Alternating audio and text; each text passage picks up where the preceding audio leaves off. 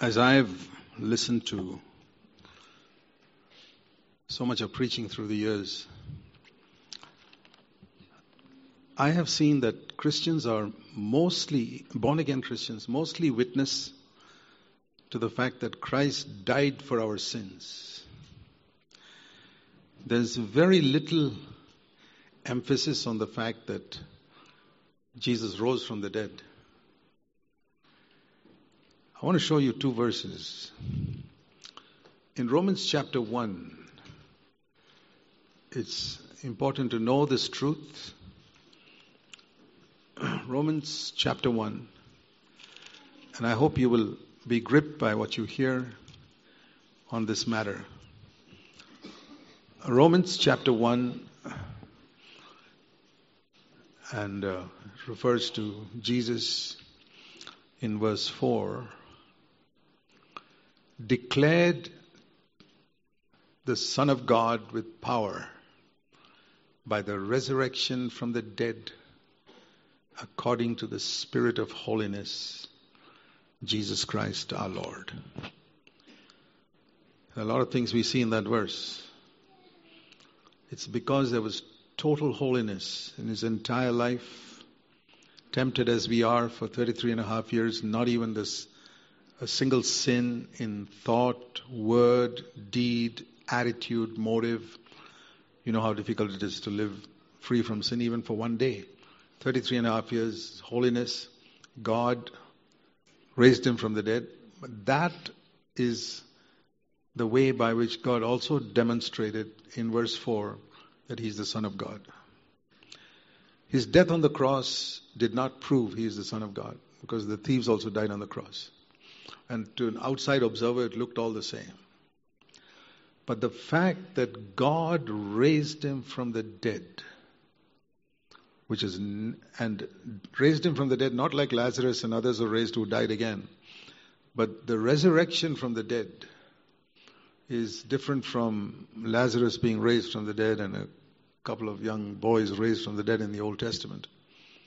The resurrection from the dead is never to die again, like we will experience when Christ comes back. So it's that resurrection from the dead that made Jesus absolutely unique among all the human beings that ever lived on this earth. That's what distinguishes him from every other person, every other leader, every other religious leader, every other founder of any religion, any so called God. Here was someone who walked on earth as a man and died in the eyes of everybody. They didn't die secretly somewhere, publicly, and rose from the dead, conquering man's greatest enemy. Man's conquered space, but he'll never conquer death. Never. Jesus conquered death, and we must never forget that. That is what makes our Savior unique in the world. There's no religion where man raised, was raised from the dead. There's no leader. And so he stands out above everybody else. And that's why you read in Acts chapter 1, when the apostles gathered together just to prepare for the day of Pentecost, they you know, one of their number, Judas Iscariot, had betrayed and had committed suicide. So they wanted to select one more. Of course, the way they did it, I, I personally think was wrong to cast lots. Casting lots is an Old Testament method, but they were moving into the new covenant and they should have waited on the Lord, I feel. But they were not yet filled with the Spirit, so they could have made a mistake. Because I personally believe the 12th apostle was supposed to be uh, was to be Paul, who came in later. But they selected somebody, and what they said was, we need someone, you know, of all the people who accompanied us. This is Acts chapter 1, verse 21. It is necessary that among the men who accompanied us from the time Jesus, the Lord Jesus, went in out among us, beginning with the baptism of John until the day he was taken up from us, one of these must become with us a witness not of his crucifixion, of his resurrection. Hundreds of people saw his crucifixion, unbelievers. But do you know the Bible says that he did not appear to a single unbeliever after his resurrection. I mean, humanly speaking, what a lust there would be to go and stand before Pilate and say, Hey, you thought you got rid of me? Or to go before Caiaphas and say, Hey, you thought you got rid of me? What a lust there is in us when somebody has harmed us and we have triumphed over that harm to sort of show off and say, You thought you could get rid of me? No, you couldn't. You thought you would suppress me? I've come up. Jesus was not at all interested in proving anything to any human being. Do you have that desire? To prove that you have triumphed over somebody? That you're better than someone? That God has borne witness to you? Let God do that. We're not to do that. Our calling is to be a witness to this resurrected Christ. And how shall we be? I mean, today, those days they wanted one more person. But from the day of Pentecost onwards, we are all called to be witnesses of his resurrection. Our testimony, when it's Jesus said in Acts 1 8, you shall be witnesses my witnesses. And see Acts 1 8. What is the purpose of the Holy Spirit coming upon us? Acts 1 8. And the Holy Spirit shall come upon you, you shall be my witnesses or witnesses unto me. Jerusalem, Judea, and Samaria, and the uttermost parts of the earth. So I'm not to be a witness of the fact Jesus died or he took your sins. All that is good. That is pro- proclaiming the truth of the gospel but I must be be a witness. I hope you understand the difference between bearing witness and being a witness. Bearing witness is chap stands in a court as a witness and says, "Yeah, I saw him do this or I heard him say that." That's bearing witness. But here it says, "You must be my witnesses," which is not only by my words, by my life. I have to be a witness to the living Christ. I, my life must be a proof to the world around me that Jesus Christ rose from the dead. I mean, that's quite a challenge when you think of it to be able to prove to the world around me that Christ is alive. And you, you and I need to ask ourselves when people look at our lives, uh, do they say, I mean, for example, when they see us merciful, forgiving others who hurt us and harm us in numerous ways, and not speaking evil of them, and doing good to those who hurt us, and praying for those who persecute us, and loving our enemies. They should say, "Boy, this is this is not not normal human behavior."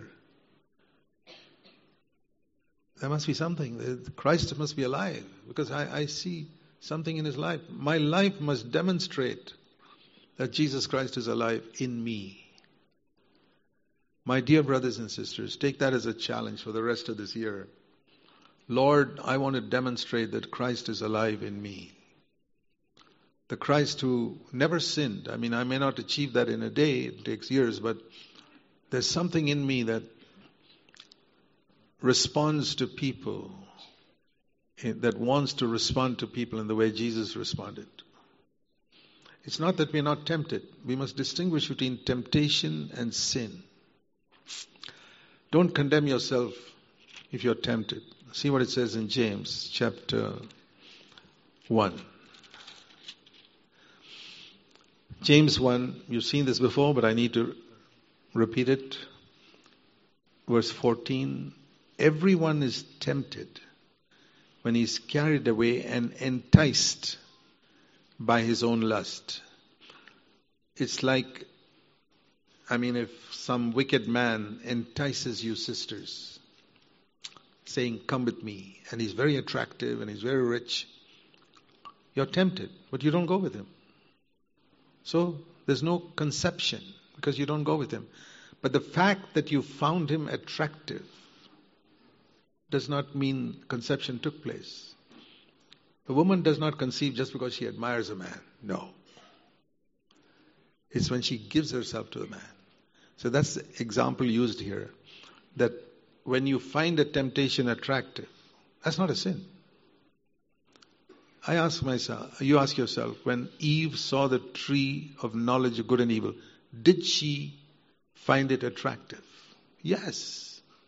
God made it attractive. Did she sin? When she said, Boy, what a beautiful tree, Adam. Wow, it's so attractive, it makes my mouth water. No sin. The moment she took it, that's when the sin came. The Lord did not say, You must not admire that tree. He said, Don't eat from that tree. You need to, that's, I'm trying to illustrate the difference between temptation and sin because many people condemn themselves for being tempted. And they say, I'll never be free. Well, I agree, you'll never be free from temptation, but you can be free from sin. So when that attraction, you respond to it and you do something about it. For example, a thought, a dirty thought flashed into your mind. What can you do about it? Supposing I tell you one day, you know, brothers, I was tempted to worship the devil. Oh, Brother Zac, you were tempted to worship the devil? Yes, Jesus was also tempted to worship the devil. Is that a sin? Tell me, was Jesus tempted to worship the devil or not? It was a temptation that came to his mind. Fall down and worship me. He said, No. I'm taking that as an extreme example. I've never been tempted to worship the devil. That's all of sort of postgraduate temptations. I haven't got there. But even if you go to that extreme temptation, it's not a sin. You're tempted somewhere to do something. You don't do it. You don't sin. You even you reject it in your mind. For example, somebody provokes you tremendously and you're really tempted to get irritated with him. But you release him. In your mind, you release him. So what if you were tempted? You rejected it. In fact, that is a proof that Christ lives in you. Don't condemn yourself for being tempted. Jesus was tempted exactly as we are, but that temptation did not conceive in his mind. That means the anger didn't even come up in his mind. He did not say, Boy, I've got to teach him a lesson. See, controlling our tongue is not anger. That is Buddhism, yoga. Keep your mouth shut. Anger is something within. You can get angry without opening your mouth, and that's a sin. Because you were tempted and you yielded it to in your mind. I mean, you know, you can sin in your thoughts or attitudes without changing your expression or saying anything. So I'm not talking about outward expression. Even inwardly, if you don't deal with anger inwardly, you will never overcome it. If you don't deal with lust, sexual lust inwardly, you'll never overcome it. Don't be satisfied with having overcome pornography. I mean, that's the first step. If you're still defeated by pornography, you're a long way from overcoming sexual lust. And I don't know if you'll ever get there if you don't start battling this now. You'll never get there. You won't get there in a hundred years unless you really say, Lord, I'm going to finish with this. I've heard of people who the doctors say, one more cigarette. And he says, look at the scan of your lungs. It's black because you've smoked so many cigarettes. One more cigarette and you'll shorten your life by at least five years. Think of your children. They'll, they'll be without a father and the man who was a chain smoker stops buying cigarettes. And you can't keep cigarettes in your drawer and say, I'm going to overcome it. No. He just throws them away because he's concerned about his children. He's concerned about extending his life for the sake of his family. But didn't he have that determination all along? Of course it was there. But there was not the threat of his life. So it's possible for us to overcome things. We just say we are weak. That's a lie. The devil keeps telling you, oh, you're too weak, you're too weak. And even you receive Christ and he still tells you you're weak. You can't overcome. The main purpose of the gift of the Holy Spirit is not speaking in tongues. It's not to make us preachers. It's not to make us heal the sick. Let me tell you what Jesus said. The Spirit of God will come upon you. It can't be better than this. Acts 1 8. When the Spirit of God has come upon you, you shall be witnesses unto me. And what did we read later in the same Acts chapter 1? Witnesses of his resurrection. Or in other words, witnesses to the world that Jesus Christ is alive. That is the main purpose of being filled with the Holy Spirit. And don't let anybody tell you anything else. All the gifts are to serve other people. And the Holy Spirit produces character in us. But primarily, my aim is not to show that I'm a mighty speaker in tongues or I'm a mighty this or I'm a mighty that. No. I want to be filled with the Spirit because I want to prove to the world around me that my Savior Jesus Christ is alive. He's alive in me, not just in heaven. And the proof of that is you see this beautiful verse in Romans chapter 5. We talk about being saved. We ask people, Are you saved? Are you saved? Are you saved? Are you saved? Or you say, I'm saved. Well, here's something to be saved from, saved by rather. Romans 5 and verse 10. Two verses I want you to see Romans 5, verse 9 and verse 10. You see two types of salvation. Romans 5, verse 9 I'm saved from the wrath of God. The wrath means the terrific anger of God against sin. We must realize that God hates sin, He's angry against sin. He's angry against your lust. He's angry against your pornography. He's angry against your losing your temper. He's angry against your telling lies. He's angry against your cheating. God's wrath we haven't heard that enough. We play the fool with sin and thinking it's a light thing. No, God is not just hates sin, He's angry against sin. is the wrath of God. And we are saved from the wrath of God through the death of Jesus Christ on the cross. There is no other way. No other way. Secondly, verse 10. Okay, now we were reconciled through the death of his son. Now having been reconciled, we have become children of God, we are to be saved by his life. So there are two parts to the salvation saved by his death, verse 9, and saved by his life. And I'll tell you this most Christians I have met in my life, born again, really born again Christians, are saved only by his death from the wrath of God. I meet very few Christians who are saved by his life.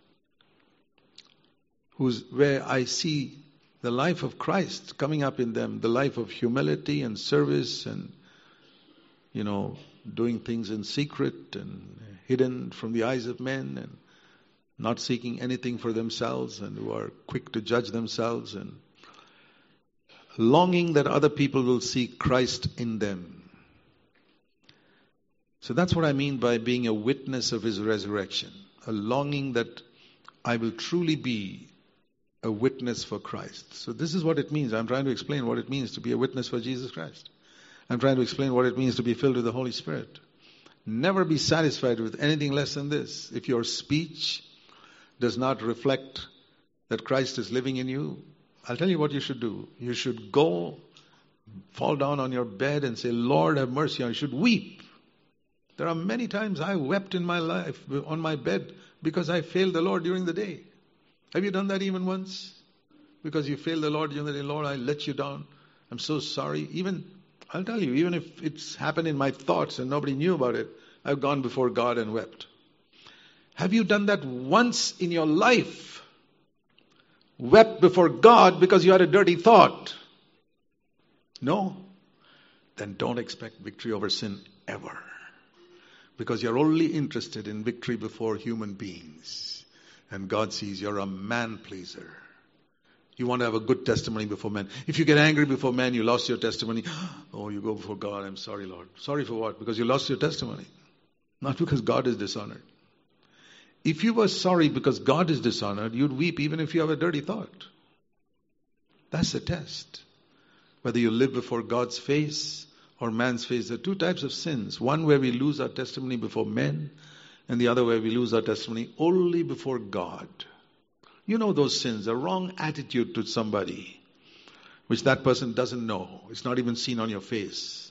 You're very clever to hide it, but you know it's a wrong attitude towards somebody you don't like, or somebody who hurt you, or perhaps somebody who hurt your children, and you have this perpetual wrong attitude towards that person. Nobody sees it. You don't lose your testimony. You don't weep before God God sees you are a man pleaser. My brothers and sisters, I'm trying to explain why it's taking so long for some people to come to a life of victory. They don't live before God's face. Try living before God's face from now on and start repenting over the sins that nobody can see, which come only in your thoughts or your attitudes to people or your motives. Motive, why you did something, and a thought. Or, you know, it comes to all of us. We are all tempted in the same way. And I show you, temptation is not sin. For example, you do something which is very good, and you're happy that other people saw it. Well, that's a temptation.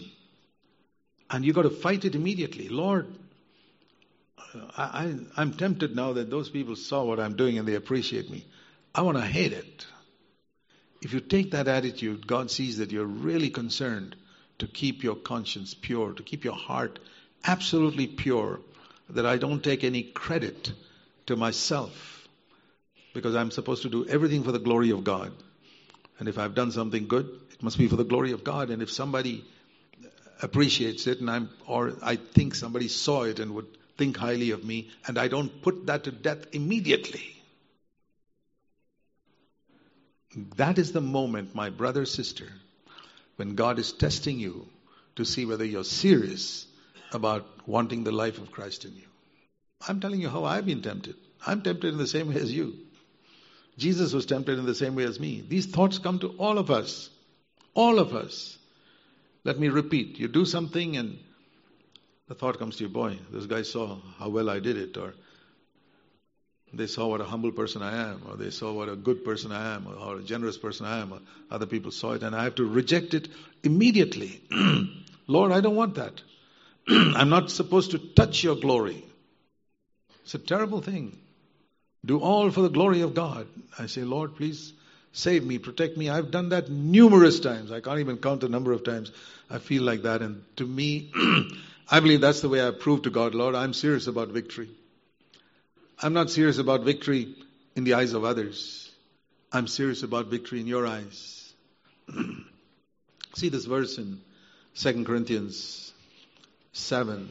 I'm just giving you some practical advice on really coming to an overcoming life, which is what we have preached in CFC for nearly 44 years now.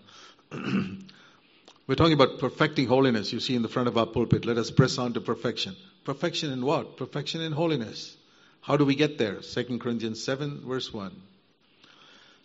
we have these wonderful promises from God. The biggest promise is that we can partake of His nature. And so, what should we do? I ask God, first of all, to cleanse me from my past sins. From my past sins, I cannot cleanse myself. God has to do that with the blood of Christ. But now, let us cleanse ourselves. Have you seen that? There are certain things only God can cleanse us from. That is all the guilt of my past sin. Whether one sin or a million sins, the blood of Christ is needed to cleanse that. But from the filthiness of my flesh, from the filthiness of my spirit, which means my wrong attitudes, my wrong motives. I have to cleanse myself. Read it. Don't ask God to cleanse you, ask Him to give you power. But if you ask God to do that in you, you're asking Him to make you like a robot. Lord, make me like a robot. Program me that I'll never get angry. I'll never do anything wrong. You're actually asking God that you should not be tempted. Jesus was not a robot. He was tempted to turn the stones into bread, and he said no. The devil said, Fall down and worship me. He said no. Jump off the temple and claim some promise. No. And he was tempted in every other way. What way are you tempted in? Are you tempted to be proud? Are you tempted to seek honor? are you tempted to be a little elated when people saw you doing something wonderful? Jesus was also. But he got alone before God and rejected it.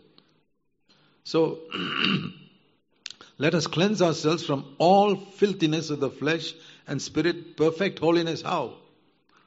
In the fear of God, or we can say in the presence of God, I perfect my holiness, not before men. There's only one way to perfect holiness that I do it in the presence of God. And I want to say to you, my dear brothers and sisters, that our pursuit of holiness does not get us where we should be because we are doing so much before the eyes of men. We are very thankful that our testimony before men has not been affected by that sin I commit in secret somewhere. by that wrong statement I made in my office where I made some money. Oh, thank God nobody else knows about it. I'll tell you, if you think like that, you will not get victory in a hundred years. You can sit in CFC claiming, uh, being claiming to be a part of a church that preaches victory. You will never get there, and you'll get a big surprise when Christ comes again, and He puts you along with the unbelievers because you're a hypocrite who tried to claim to be part of a good church, and all along you were a hypocrite in your office and in your private life. Not because you failed, but you because you repented only when your sin was known by others, and you did not repent when your sin was known only by God. That's the test. That's what it means to perfect holiness in the fear of God. Take this seriously. Lord, I want to perfect holiness in your presence. Always, always, always. And that's why we have to be more careful about the words we speak in private where other believers don't see us, the thoughts we think when nobody sees us, the attitudes we have, the motives we have, the thoughts that come up when we've done something good. And if we are not judging ourselves all the time in these things, we're not perfecting holiness in the fear of God. I mean, it's like a student who's aiming for 100% and who's grieved that he got only 99. Oh, I got only 99 there. Do you feel like that? Or do you feel, oh, I'm so much better than those other guys who get only 40 and 50 and 70? I never want to feel like that. But it's very easy for you to look around at other believers and say, well, thank God I'm not like them, I'm not like that. It's like the Pharisee, thank God I'm not like that sinner there. They get rejected by God. I say, Lord, I'm not like Jesus Christ. I'm ashamed that I'm not like Christ even after so many years. I'm not making any progress. Not talking about becoming like Christ. That'll happen when He comes again. My question is, are you going from first standard to second standard? Are you going from second standard to third standard every year? Another year has begun now. Is it better for you now than last year? In your home? In your office? In those parts of your life that nobody sees, nobody in the church sees, and you know your family members won't sneak on you, and the people in the office don't come here to tell other people how you behave there. Those are the areas we must examine ourselves. Here in the church, how I behave is least important because we are all well behaved here. I must always examine myself by how do I behave in my place of work? How do I behave on the road when I'm driving on the road and people are irritating me? How do I behave at home with my children and my wife and husband? How do I behave with my fellow workers? How do I behave with taxi cab drivers and auto rickshaw drivers who try to cheat me or porters in the railway station? Those are the areas where I've always tried to judge myself. How do I behave with those people who, in situations when nobody in the church sees me? Only God sees me, or how in the areas of my life which are purely in my thoughts and attitudes which only God sees. Lord, I want to live in repentance there. I urge you, my brothers and sisters, please take this seriously, at least this year.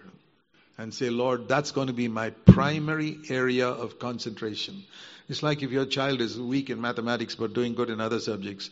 What do you do? You send that child for tuition, not in the other subjects. He's okay there. Physics and chemistry is okay. Maths. So the Lord says you need tuition, not in sinning publicly. That you're sinning in the front of the church. You don't need any tuition there. You're very careful not to do that. You need a little tuition in your sin in your attitudes and motives and thoughts and those careless way in which you speak in situations where nobody in the church sees. You need a lot of extra tuition in those areas. At home, you shall be witnesses, Jesus said, first of all in Jerusalem, not in the uttermost parts of the earth. Sometimes people think like that. So the Holy Spirit will come upon you and you shall be my witnesses in the uttermost parts of the earth. No. He said you shall be witnesses in Jerusalem, right where you're living. And practically that means you'll be witnesses in your home first. And then in your surrounding area more and more and more uttermost parts of the earth is last.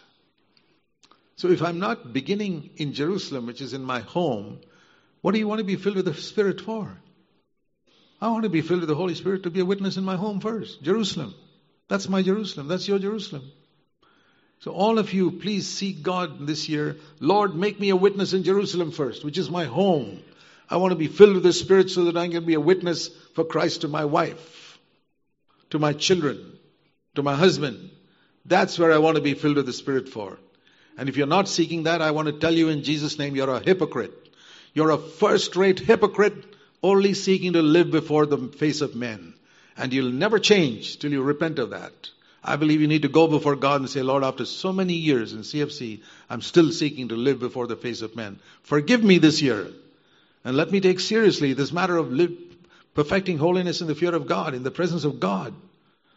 I want the life of Jesus to be manifest in me, not just for other people to see, but for my God to see when He sees where nobody else sees. Because we're not like the Old Testament the Lord told Israel, You must be a witness to the nations. Agreed. That's good. I want to be a witness to the whole world. But I want to be a witness primarily to my Savior and to the Lord, to my Heavenly Father. Because we are today in a bridal relationship with Jesus Christ. And when we think of a bridal relationship with Jesus Christ, we think of the Song of Solomon. And I want to show you something from that. In Song of Solomon, it says, Please turn with me to Song of Solomon. uh, he's talking about the fragrance of his life in chapter 4. You know, the bride and the bridegroom speaks. It's, it's a wonderful chapter. If you ever get discouraged, read Song of Solomon chapter 4 and see how the Lord loves you. How beautiful you are, my darling. This is, don't get, don't think of it as a husband wife thing here. It is also, but in relation to the Lord appreciating me, even though I'm not imperfect. The Lord says, You're beautiful. He's talking about uh, the bridegroom appreciating the bride. You're altogether beautiful, verse 7, my darling. There's no blemish in you. How's that? Because we are justified in Christ. And then he goes on to say a number of things. I don't want to go into all those details. And then the bride responds. This is the verse I want you to see in verse 16. The bride is responding to this tremendous appreciation. You should read those 15 verses first about the bridegroom appreciating the bride tremendously. How much the Lord longs after me.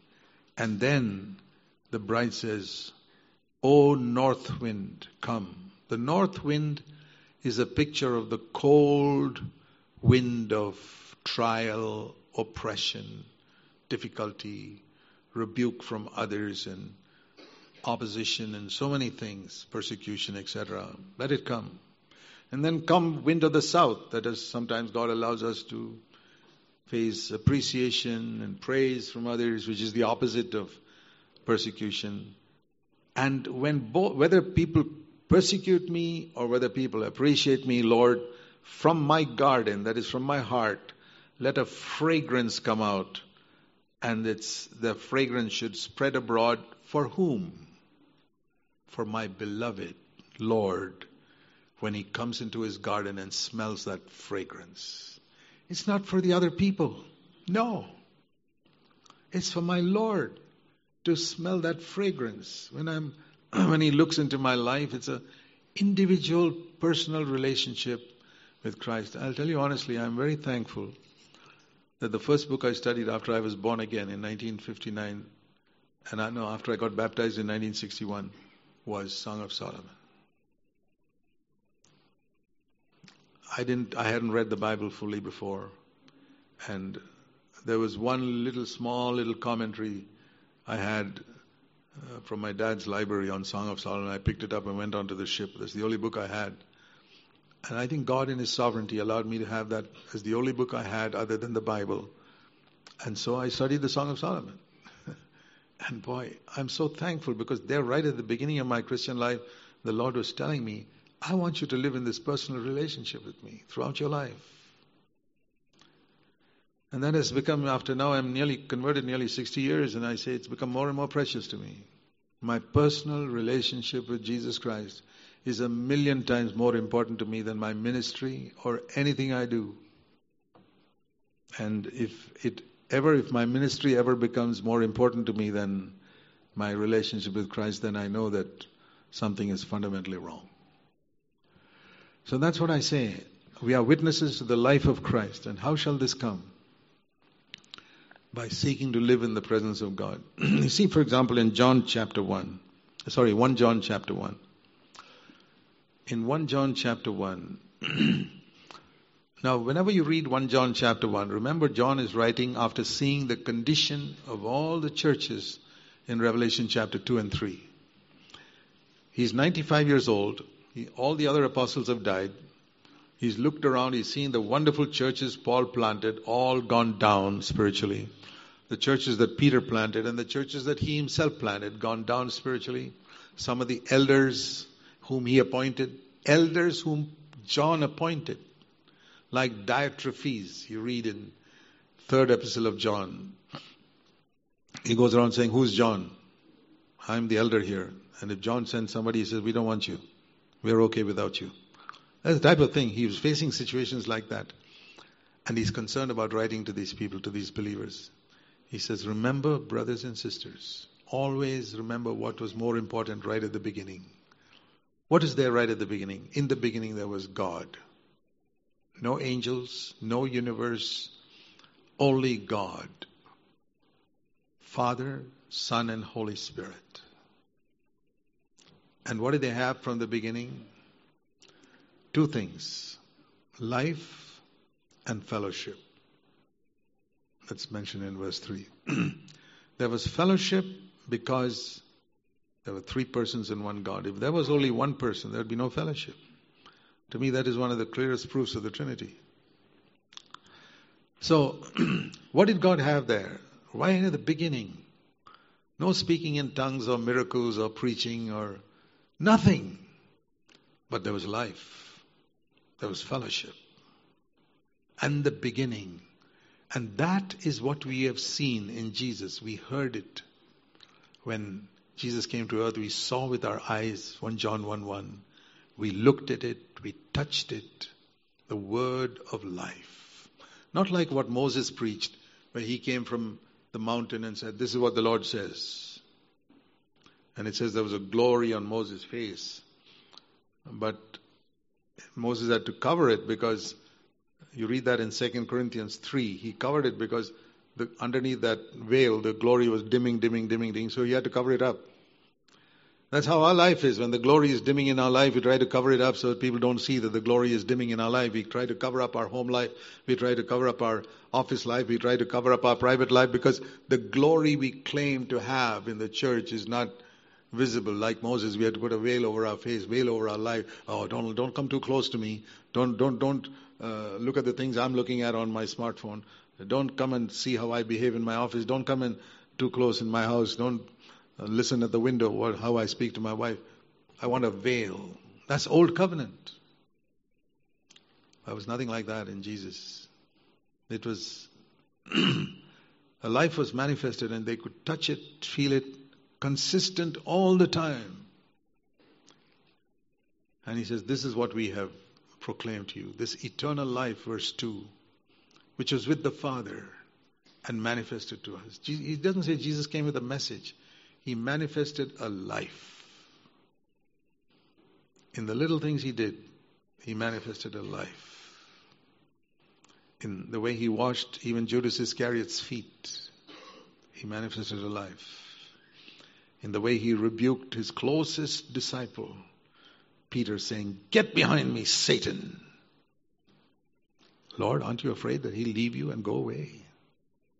Well, it's a test. It's a test. Will Peter go away? If he has to be rebuked, he has to be rebuked. Peter says, Lord, where shall we go? These are the words of eternal life. You said, Get behind me, Satan. These are the words of eternal life. Blessed is the man or woman who can respond like that to rebuke. And I'll tell you, I doubt whether 99% of you can handle that. I'll tell you, I know most of you. I don't know whether you can handle rebuke like that. I've seen believers get so offended when they are corrected about some small thing, who are so happy when they are praised and appreciated. But small correction disturbs them. I say, where will they face things like, get behind me, Satan?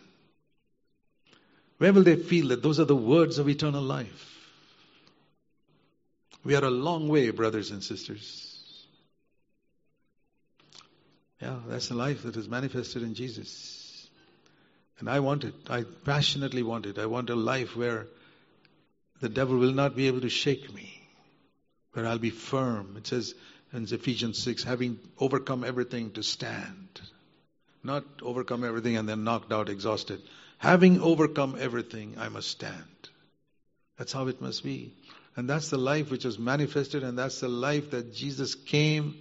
That's the purpose with which He gave the Holy Spirit, that that same life can manifest through us, that people who have come across us years later will say, well, I touched that life once in my life when I met that sister or that brother. I can't say I've seen it in all Christians, but I remember times in my life I met a brother or sister. He was different. He had the life of Christ. I'll tell you, when I was a young Christian, I used to, I think a few people I met in my life, not preachers primarily, but something of the life of Christ came through them, even in a small encounter with them. There was something of the life of Christ. Even if they, in the way they rebuked or corrected, there was something of the life of Christ there. That's our calling. You shall be my witnesses in Jerusalem, in your home, in your neighborhood, in your office, to the uttermost parts of the earth. Don't seek the uttermost parts of the earth. Don't seek the church pulpit to be a witness. No, no, no. That's a little further along. Start with your home. Those of you who have a great desire to stand up here and preach, good. But start in your home. That's all I say. Don't start in the pulpit. No. You'll be a hypocrite. You'll be a first class hypocrite if your goal is to preach to others, maybe in the weekday meetings or get up and share in the weekday meetings. Start in Jerusalem. Start in your home and say, Lord, I want the life of Christ to be manifested in my home in Jerusalem before I go to Judea, Samaria, and the uttermost parts of the earth. Let me go begin in the kindergarten, not jump to sixth standard when I join school. Let me go slowly. Like you tell a child, you go from kindergarten to first standard, second standard, Jerusalem, Judea, Samaria, the uttermost parts of the earth. You can get a PhD, sure, but start in the kindergarten. Start in your home.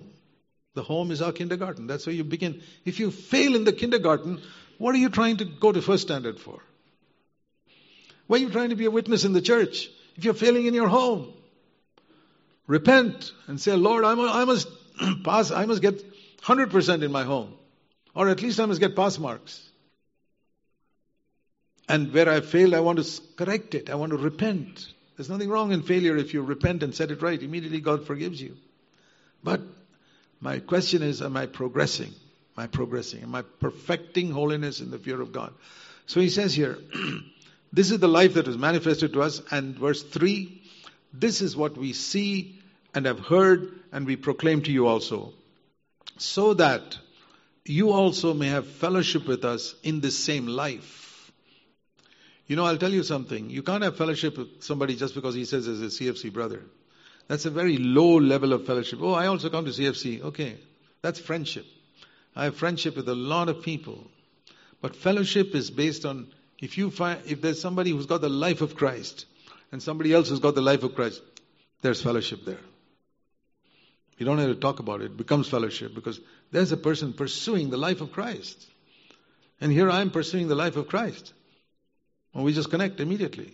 That's blessed fellowship. And if you're not doing that in your private life, I'll tell you honestly, I will not have much fellowship with you. Not because I don't want to. I long to have fellowship with all of you. But it will not be possible. It will not be possible. We can have a superficial hello, praise the Lord, good to see you, everything's okay. That's not fellowship. Fellowship will come only if you're pursuing the life of Christ in Jerusalem. And I'm pursuing the life of Christ in Jerusalem. And then we come together in Judea and we have fellowship. And Samaria and the uttermost parts of the earth. And that's our aim, that you may have fellowship with us, and our fellowship is with the Father and with His Son, Jesus Christ. So, how do we come to this life? Paul tells us in how it was in his case in Galatians chapter 2. You know this very well known verse. How the life of Christ was manifested in Paul. And he tells us, you know that famous phrase, it is no longer I who live, but Christ lives in me. That's what we've been speaking about the whole of this morning. How can I stop living. How can Christ live in me? I have to stop living. That's what he says here. Galatians chapter 2, verse 20. I, this capital I, self, the central letter in the word sin is I. S I N. That capital I, which is the middle word in all sin, has to die. I die, and it's no longer I, but Christ lives in me. And the life which I now live in the flesh, I'm still living, and the flesh is still there. What I inherited from Adam is still there in me. But in this, it's no longer I, but Christ lives in me. It's not a doctrine I've got. And the life which I'm now living in the flesh, I live by faith, or we can faith means dependence upon the Son of God who loved me and gave himself for me. So that's how it is. I live in constant dependence on the Son of God. You've always heard me say that faith is like the branch that sits in the tree and keeps saying, I can do nothing. But I keep the channels in me open for the sap to flow from the tree into the branch. Faith is that, to me, the best definition of faith is the branch depending on the tree. You can do nothing without me as the branch cannot bear fruit of itself without the tree, neither can I. and dear brothers, this is the life we must develop a life of constant dependence on God all the time, and especially when you fail. We all have failed so many times in our life. And every time you fail, you go to God and say, Lord, why did I slip up there? Why did I fail there? If you don't ask yourself the reason for it, you can do two things. One, you can just say, Oh, I'm sorry, I sinned, Lord, please forgive me. Cleanse me in, in the blood of Jesus Christ. Move on. You should not move on. Go to step two. Step two is, Lord, why did I fail there? Step one is confess it, ask God to forgive you. Good. Step two, if you don't go to step two, you'll never, you'll keep on getting defeated year after year. Step two, why did I fail? What was the cause? Eliminate those causes. For example, you got a sudden stomach upset. It's happened to me a number of times then, because I travel here and there, I always ask, what is the cause? If I don't discover the cause, it'll keep on happening. If I discover the cause, I'm not saying it'll never happen, but at least I can protect myself to some extent that it gets reduced, the frequency of it. So whenever you sin, confess it immediately, ask the Lord to forgive you, and then ask yourself, why did that happen? Why did I lust there? Why did I lose my temper? Why did I sign a false statement just for a little financial gain? Why did I do it? So if you ask yourself, you eliminate the cause, God will show you. He's really interested in your becoming Christ like, where you ask yourself, would Jesus have done that in that situation? Jesus was provoked so many times. you say Jesus was never rebuked like I'm rebuked. Hey, hang on. Let me read the Bible to you. Matthew 16. Have you read this? It's very surprising. Matthew 16. Peter, uh, Matthew 16, 22. Peter took Jesus aside and began to rebuke him. Now, Jesus has the right to rebuke Peter. A father has a right to rebuke the son. The son has no right to rebuke the father. No. You know that. But here's the son rebuking the father. Peter took him aside and began to rebuke him. You know, I got so blessed by reading that. I saw something of the life of Jesus in that verse. I say how Jesus made himself so equal to others that they treated him just like one of them. They didn't he was not on a pedestal. I mean, if he had presented himself on a pedestal, uh, they would never have dared to rebuke him. But he made himself so equal with the others that they could speak freely to him and, uh, you know, ignore him in the conversation and talk to somebody else. You know how if some great man is there with us, we never ignore him in the conversation. He's always the central person. Jesus wasn't like that. And we must not be like that either. We must make ourselves so equal, even if you're 50, 60 years, 80 years older than other people. Make yourself equal to them so that they don't treat you with awe and respect and all that. It's very important. I, I keep telling people to every home I go, listen, I'm your family member. Don't treat me like some Pentecostal pastor or some king or something. I'm not. I want to be at your level all the time. Be at the level of others, dear brothers and sisters, no matter how much God has used you or how much you're respected by others. Come down to their level. Jesus was at the level of people's feet. We have to come down to their level. We are not at their level. We are. We have all got the spirit of Lucifer up there, and our whole Christian life must be one of going down and down and down and down and down and down till we reach the feet of everybody else, like Jesus was on the last day of his life on earth. Where was Jesus on the last day of his life on earth? At the feet of his disciples. Have you got there? Have you got there? I want to ask you. Have you got to the feet of your fellow believers, your brothers and sisters in this church? Do you really feel that you're ready to wash their feet and you're, you don't feel you're anyway superior to anyone? and you don't want anyone to treat you in a special way or honor you in a special way and you detest it and hate it? That's the thing that came to me from that verse. Lord, people must feel free to correct me when they see I'm doing something wrong. Anybody. Brother Zac, no, we don't agree with you there. I love it when I've heard that so many times in this church, and I say, Lord, thank you. I'm thankful when people can correct me in an email or correct me verbally or thank you. I never want to move from that position. I want to go still further down. That's how Jesus was. Do you see a challenge to be Christ like in that verse? Or do you get offended? Do you know the number of people I've seen in CFC who get offended? I correct them something and they are silent for a few days. I've seen that among elders in this church. It's amazing. now, I want to say I've never seen that in these four elders here Ian and Charles and Stephen and John my fellowship with them throughout their life has been unbroken. Let me testify to that. From the day I've known them till today, these four brothers, I've had wonderful fellowship with them, but that has not been the same with all elders. No. I just got to be honest. I'm not saying the others are bad in different places or here, but there's a difference. There is a difference. There are people who get offended when they are corrected.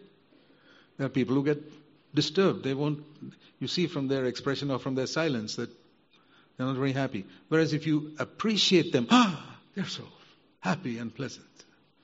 Well, the worldly person is also very happy when you, if you tell him he's a wonderful guy. You ask yourself, very simple test. This is the test I apply to myself. Apply it to yourself. When somebody appreciates you, really expresses appreciation to you, and then Another day he rebukes you. Your reaction and your attitude to him is exactly the same. Wonderful. God bless you, brother. You're going in the right direction. but if you find there's a difference, when somebody appreciated you and somebody corrected you, judge yourself. Don't get discouraged. Just judge yourself and say, Lord, I got to work out my salvation. I got to work out my salvation. My reaction to this brother was so different when he appreciated me compared to when he corrected me. Why is that? Am I perfect? That am I perfect that I cannot be corrected? Have you become like God already? Like there was a wife who said, My husband thinks there are only two people who are perfect. One is God and the other is he himself. And he has some doubts about God also. Imagine being like that. But that is the impression a number of husbands give. I can't be corrected. I'm perfect. You don't say that. You would never say that because that's uh, proud to say that. But you give that impression, and there's a saying in English your actions speak louder than your words. Your, a lot of people speak humble words, but their actions speak much louder than their words. And I've seen it with my own eyes through 43 years in this church. And when I see it, I don't judge them. I say, No, I'm not the judge. God is their judge. I judge myself. I say, Lord, am I possibly like that? See, if I can learn from the mistakes of others, I can go get double promotion, like they say. I can go from first standard to third standard. Some schools, they give you a double promotion because you're so good. And if you learn only from your own mistakes, that's good. Then you get promotion once a year. But if you also learn from the mistakes you see in others, you'll get a double promotion. Don't you want that? Become like Christ a little quicker? Because you're not only learning from your own mistakes, you're also watching the mistakes of others and say, Oh Lord, I've got the same flesh.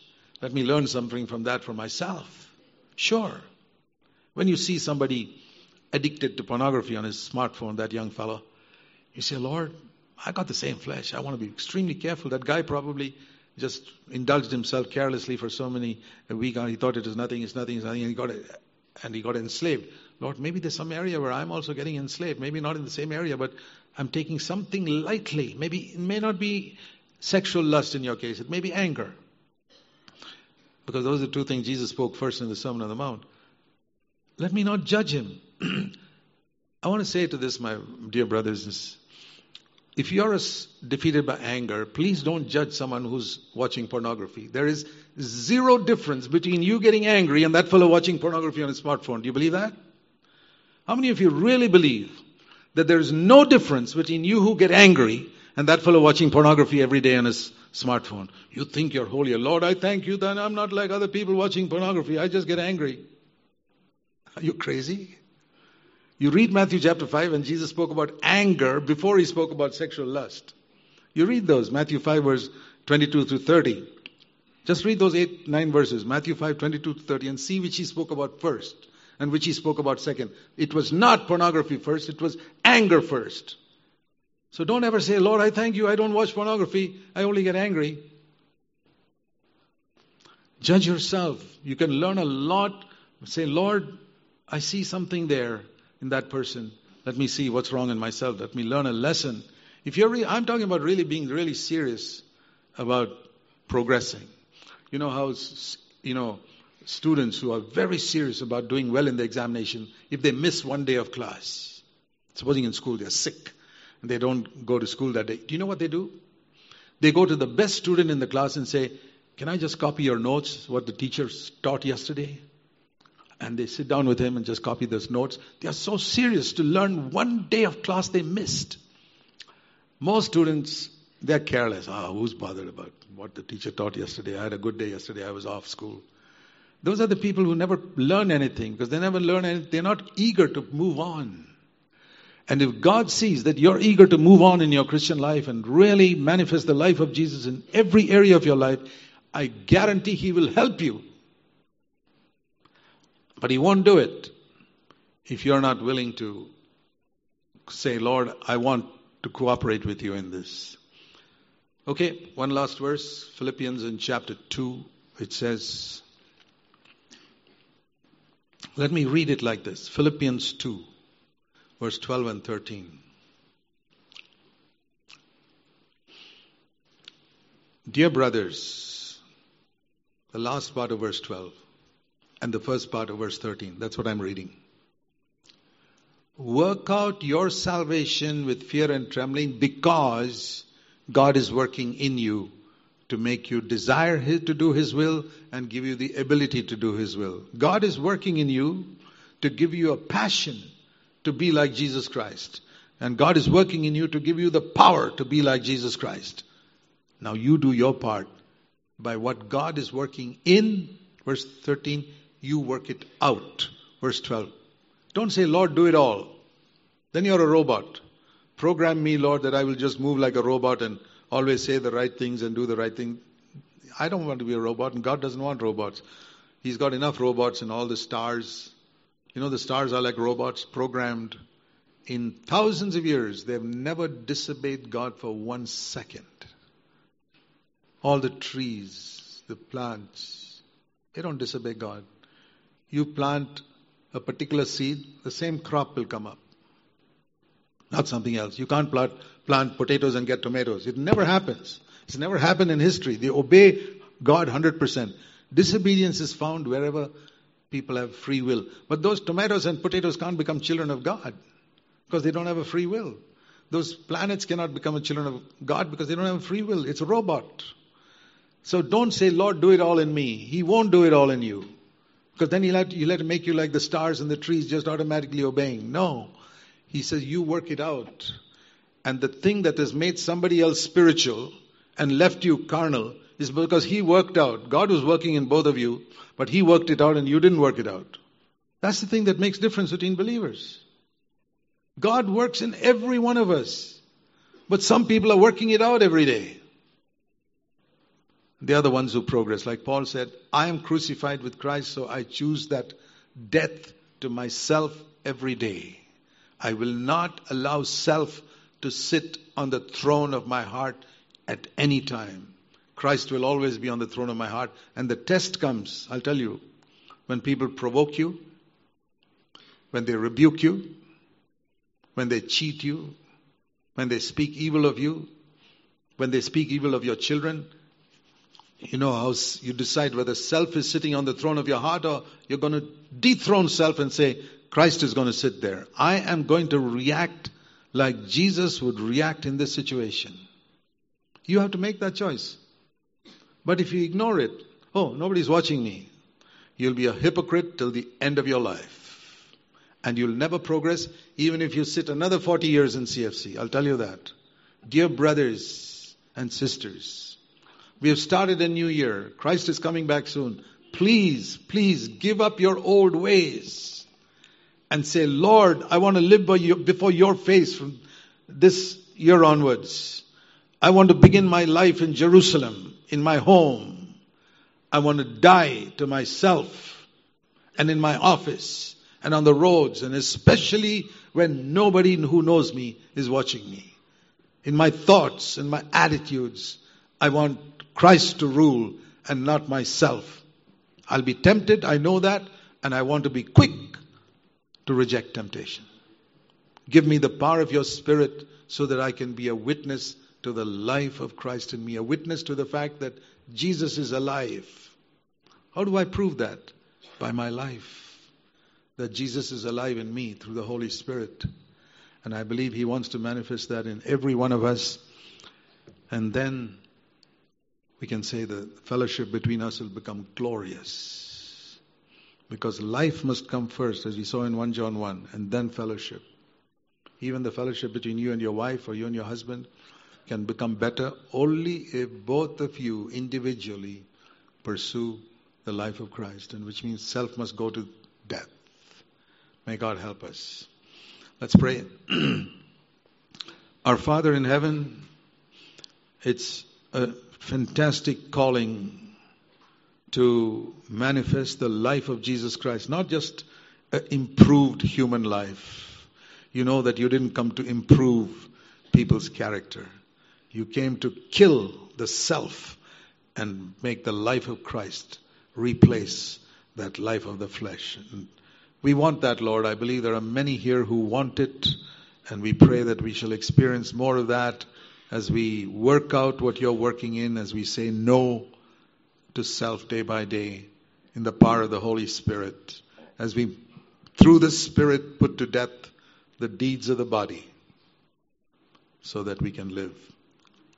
Help us, Lord, each one. I believe there are many sincere people, and I believe that the fellowship between us will become glorious as each of us do this individually, and that's your desire that we might become one body Thank you for hearing us in Jesus' name. Amen.